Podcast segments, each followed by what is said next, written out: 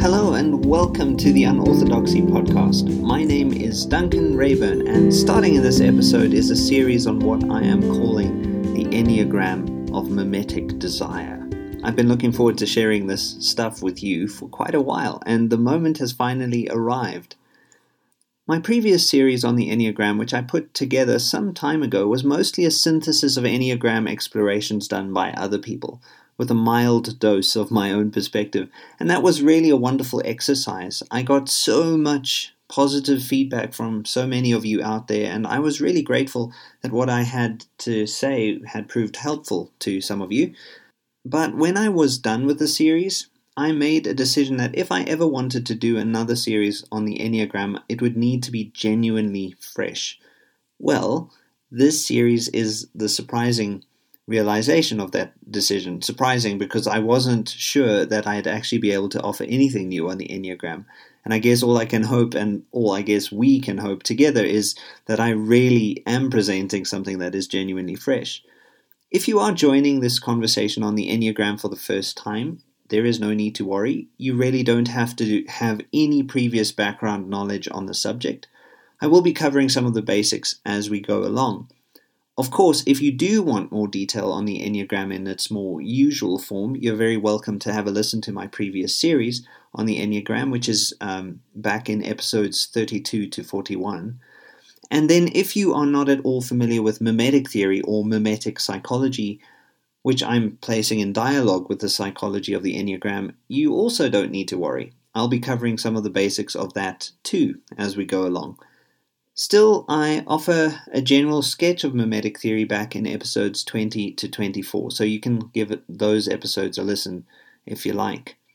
Last things before we jump in, I do want to mention that I have a Patreon page, which is at patreon.com forward slash unorthodoxy. If you do feel like what I'm doing here is worth your time or worth anyone's time, you're very welcome to support me there. Or for further edification, you can buy my book on G.K. Chesterton, which is called Seeing Things as They Are. That's available anywhere good books are sold, and I will put a link to that in the show description. The, the book deals with how we perceive or how we can perceive the world more clearly than we already do, given that we all tend to obscure the real because of various things, which coincidentally um, is something along the lines of what the Enneagram deals with in any case. With that said, I want to talk here a bit about some foundational ideas from mimetic theory with regard to the formation of cultures as well as the formation of personality. This means that I'll only really get to defining what I'm calling the Enneagram of mimetic desire in the following episode. And you may feel like this is a bit of a long winded way to go, but I really do think that the background information that I'm going to give you in this podcast will be really helpful to um, for understanding the larger story that I'm trying to tell here. In this episode, I want to begin by looking at mythology and the formation of culture, and then at mythology and the formation of identity or personality. This opens up my aim to always be looking at the Enneagram of mimetic desire in terms of two things, namely culture and personality. To me, the Enneagram is too limited and too limiting if we're only considering it in terms of individual psychology, since it illuminates so many things with regard to the way that society itself works. And as we will get to, combining mimetic theory and the Enneagram result in a much more, I guess, a, a kind of interdividual Enneagram, not just an individual Enneagram. So it looks at how we relate to others and how we find ourselves in conflict with others, and then maybe also how we might actually deal better with conflict. So, first, as I said, comes the, the subject of mythology and the formation of culture. In examining creation myths from around the world, which are so called origin stories, the philosopher Rene Girard finds a fascinating trend. First, there is chaos. Then, after a brutal murder, which he calls the founding murder, order emerges, and in effect, the world is created. When you see one or two myths that share a pattern, you might think, well, that's an interesting coincidence. But if you start to see the pattern everywhere, that starts to look like a plot. So then it's fair to ask, why do so many creation myths look so similar? Why is this pattern of chaos, violence, and then order so universal? The answer is found when we turn, as Girard does, to anthropology, which is the study of human beings and societies both past and present. We have ample evidence from history and more current events that shows how groups of people find themselves caught up in a state of terrible undifferentiation. What that means is that they live in a world in which nobody can tell the difference between up or down or right or wrong or enemy or ally or friend or foe. Everything is, in a word, chaos. So there's the first link to mythological creation stories. Chaos comes first. This is something like the wild and waste, or tohu va bohu, that we find in Genesis 1. In this communal chaos, desires are in absolute disarray, and conflict is both vicious and without any rational or clear aim. This means that no one has any sense of themselves or others apart from the social antagonisms that their group of people are enveloped in. There is, in essence, a war of all against all. This is a kind of Hobbesian nightmare, it's often referred to as that. But, as the anthropological record reveals, what tends to happen within this frightening world of unlimited discord is that a victim is selected. This doesn't happen necessarily immediately, but certainly eventually a victim will be selected. This selection of a victim, which Girard refers to as the victimage mechanism or scapegoating mechanism, actually happens unanimously, which is quite remarkable considering that everyone has been, at, until this point, at everyone else's throats, and also in incessant and vehement disagreement with everyone else. Suddenly, they unify. They stop pointing fingers at everyone else and instead start pointing their fingers in one direction at a single scapegoat or victim. The odd one out effectively gets voted to be the local target of what is essentially a lynch mob. What happens next is clearly atrocious, but at the same time, it's not all that surprising. The collective or mob commits murder. Their target is eliminated from the realm of the living. This collective murder functions like a release valve of sorts. The rage of the collective is exacted, and all participants in the crime experience catharsis.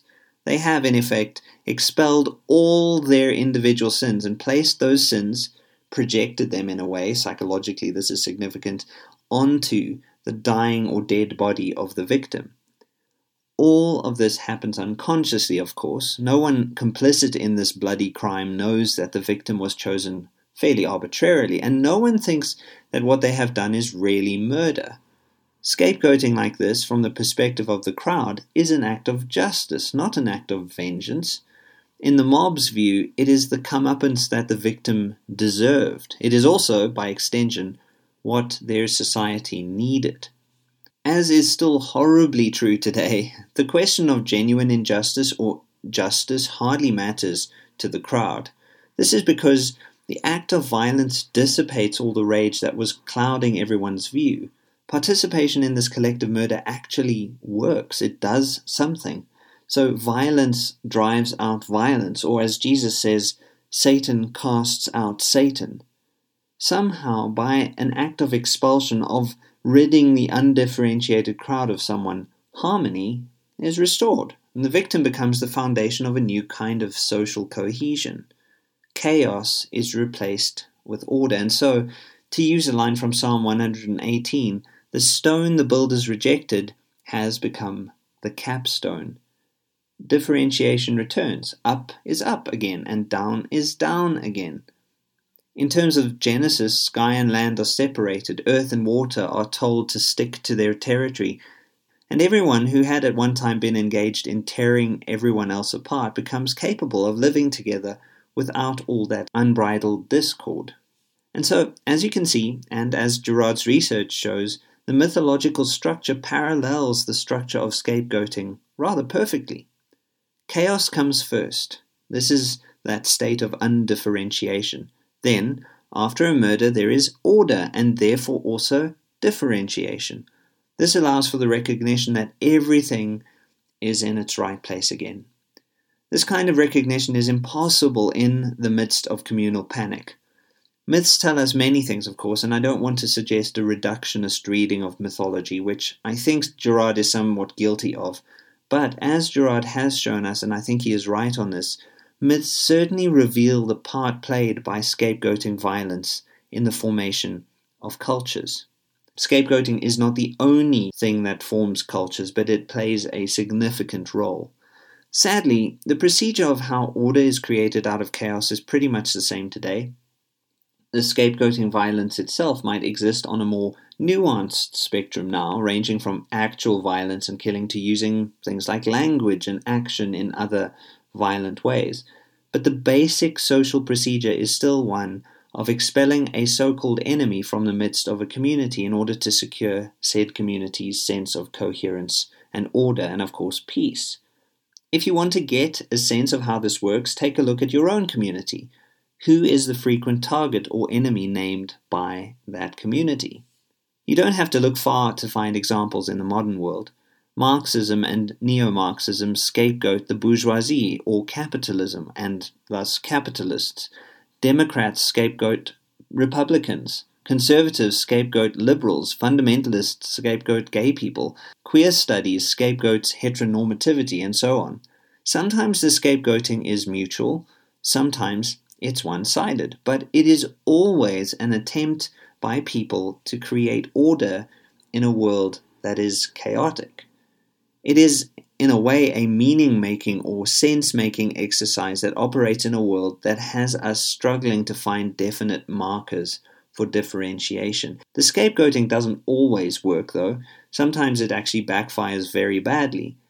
In fact, one of Girard's primary contentions was that scapegoating cannot work in the world anymore because the Christian revelation has laid it bare and found it wanting.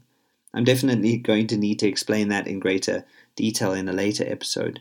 But humanity still has a talent for scapegoating and a propensity to pick on victims for the sake of their desire for order. It's something of a human default, it's a primordial component of the collective psyche. And the primary reason for this is that well, it's easy. Certainly, it's much easier to set up a strong sense of group identity in opposition to another group than it is to set up that identity in total isolation. It is far easier to know who your friends are when you know who your shared enemy is. It's easier to shut the door on someone else than to open it and let the light shine on you. Why? Because people are complicated. And one of the more alarming facets of self deception, which is something that we are all capable of, is our tendency to presume out group homogeneity, which is basically the idea that we think that our enemies are all like that, whatever that may mean. And what this means, in simple terms, is that the enemy is always neatly simplistic and two dimensional, and thus fairly easy to spot and define. I think hatred makes people or renders people two dimensional. But your friends, like you, are complex and confusing with fuzzy edges and ambiguities, although we may not always know precisely what those ambiguities really are.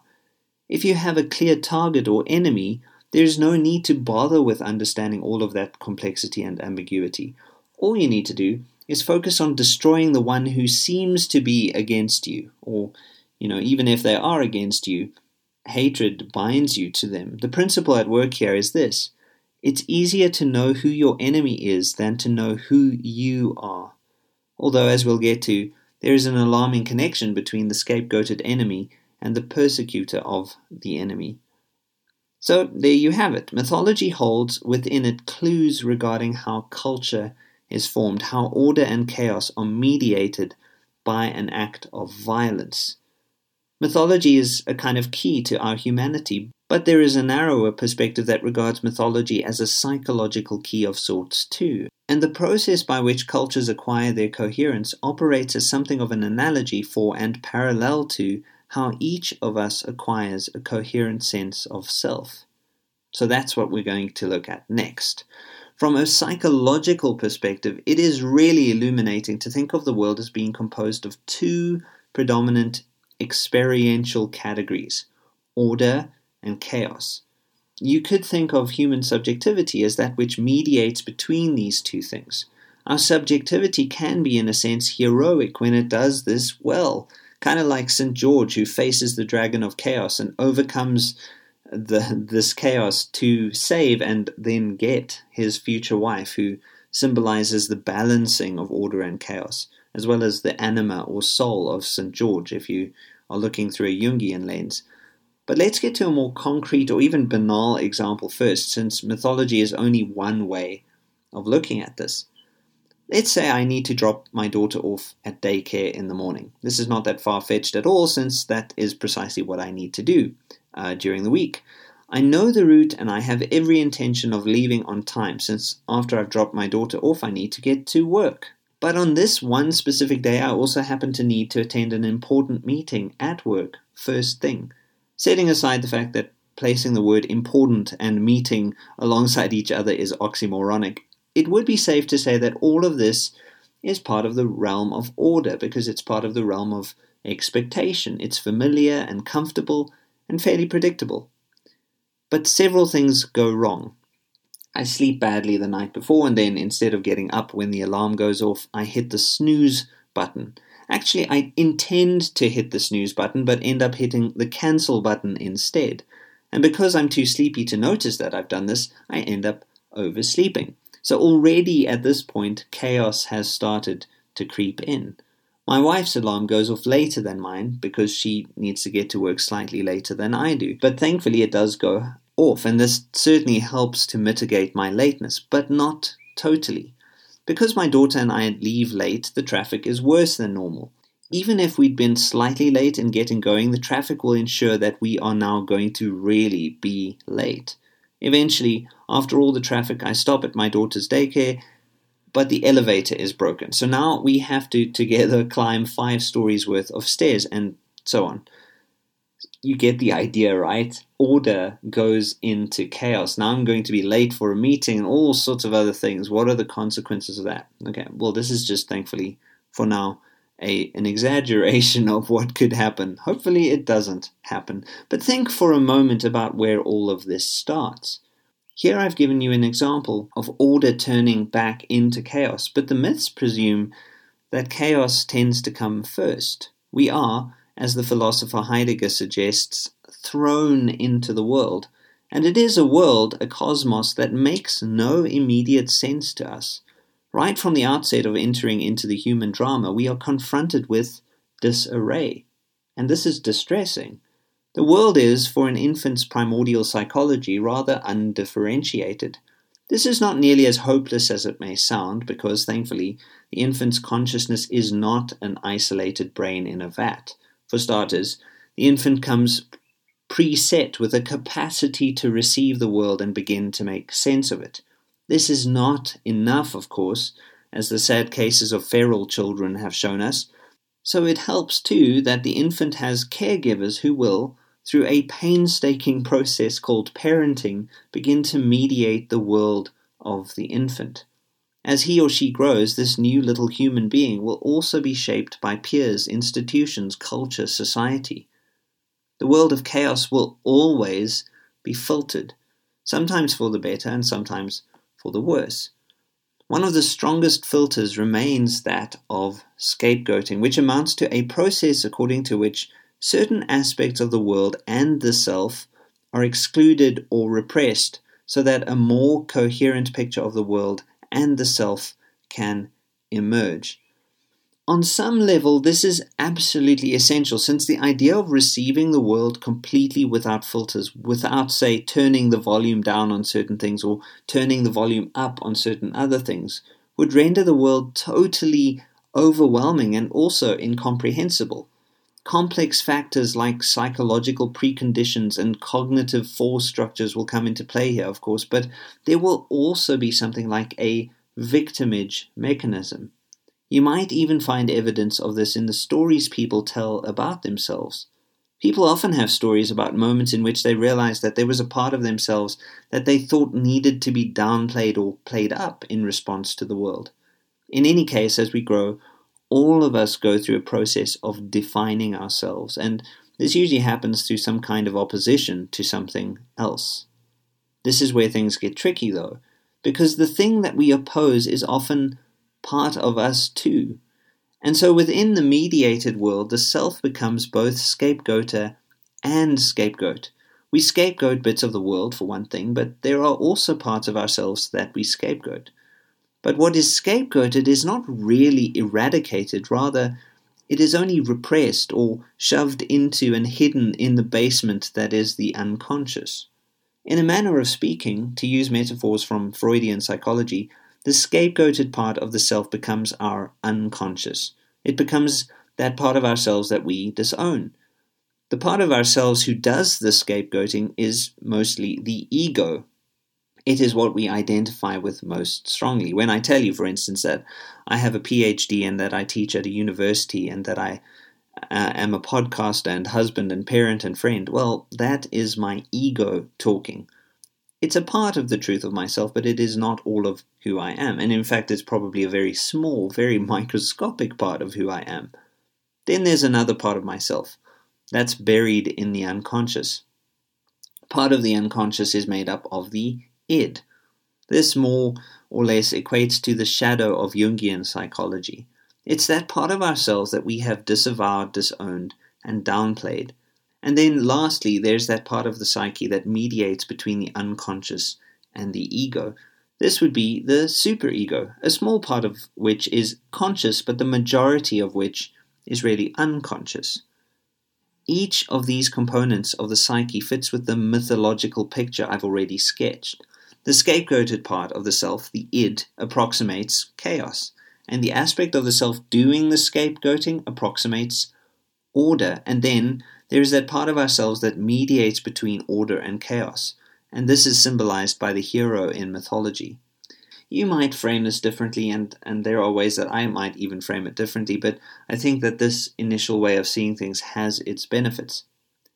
In mythology, the mediation between order and chaos is violent, although, as we will get to, there is another way of mediating between order and chaos, which is suggested by the counter mythology that is found in the first few chapters of Genesis.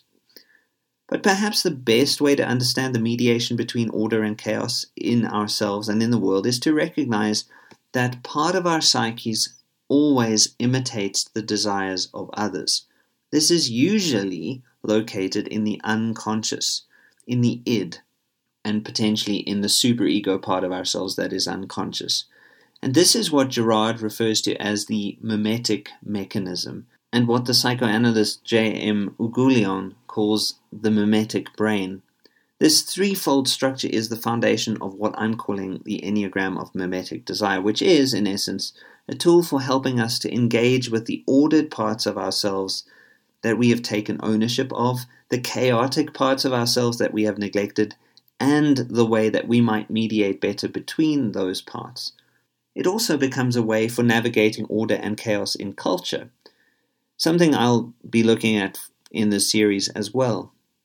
The midpoint between culture and personality, however, is the main focus of this Enneagram of mimetic desire, which is about understanding and navigating our relationships with others. The Enneagram of mimetic desire will deal with the parts of ourselves that we have scapegoated and the horrible aspects of others that we don't want to have anything to do with. It'll deal in the process with how we might navigate and negotiate the conflicts that we experience in the world, but also the conflicts we experience within ourselves. I think all of us have those inner conflicts as well. The idea in the end is to mediate conflict effectively through gaining insight into the relationship between us and the world. That is the larger aim of this entire series. But for now, we're out of time, and I know I've only given you just a taste of how I am starting to see this Enneagram of mimetic desire. So, in the next episode, I will offer you something of an outline of precisely how I'm thinking of the intersection between mimetic psychology and the Enneagram. And I'm really looking forward to sharing that with you. I hope you join me. Thanks for listening in, everyone. Take care of yourselves. Cheers.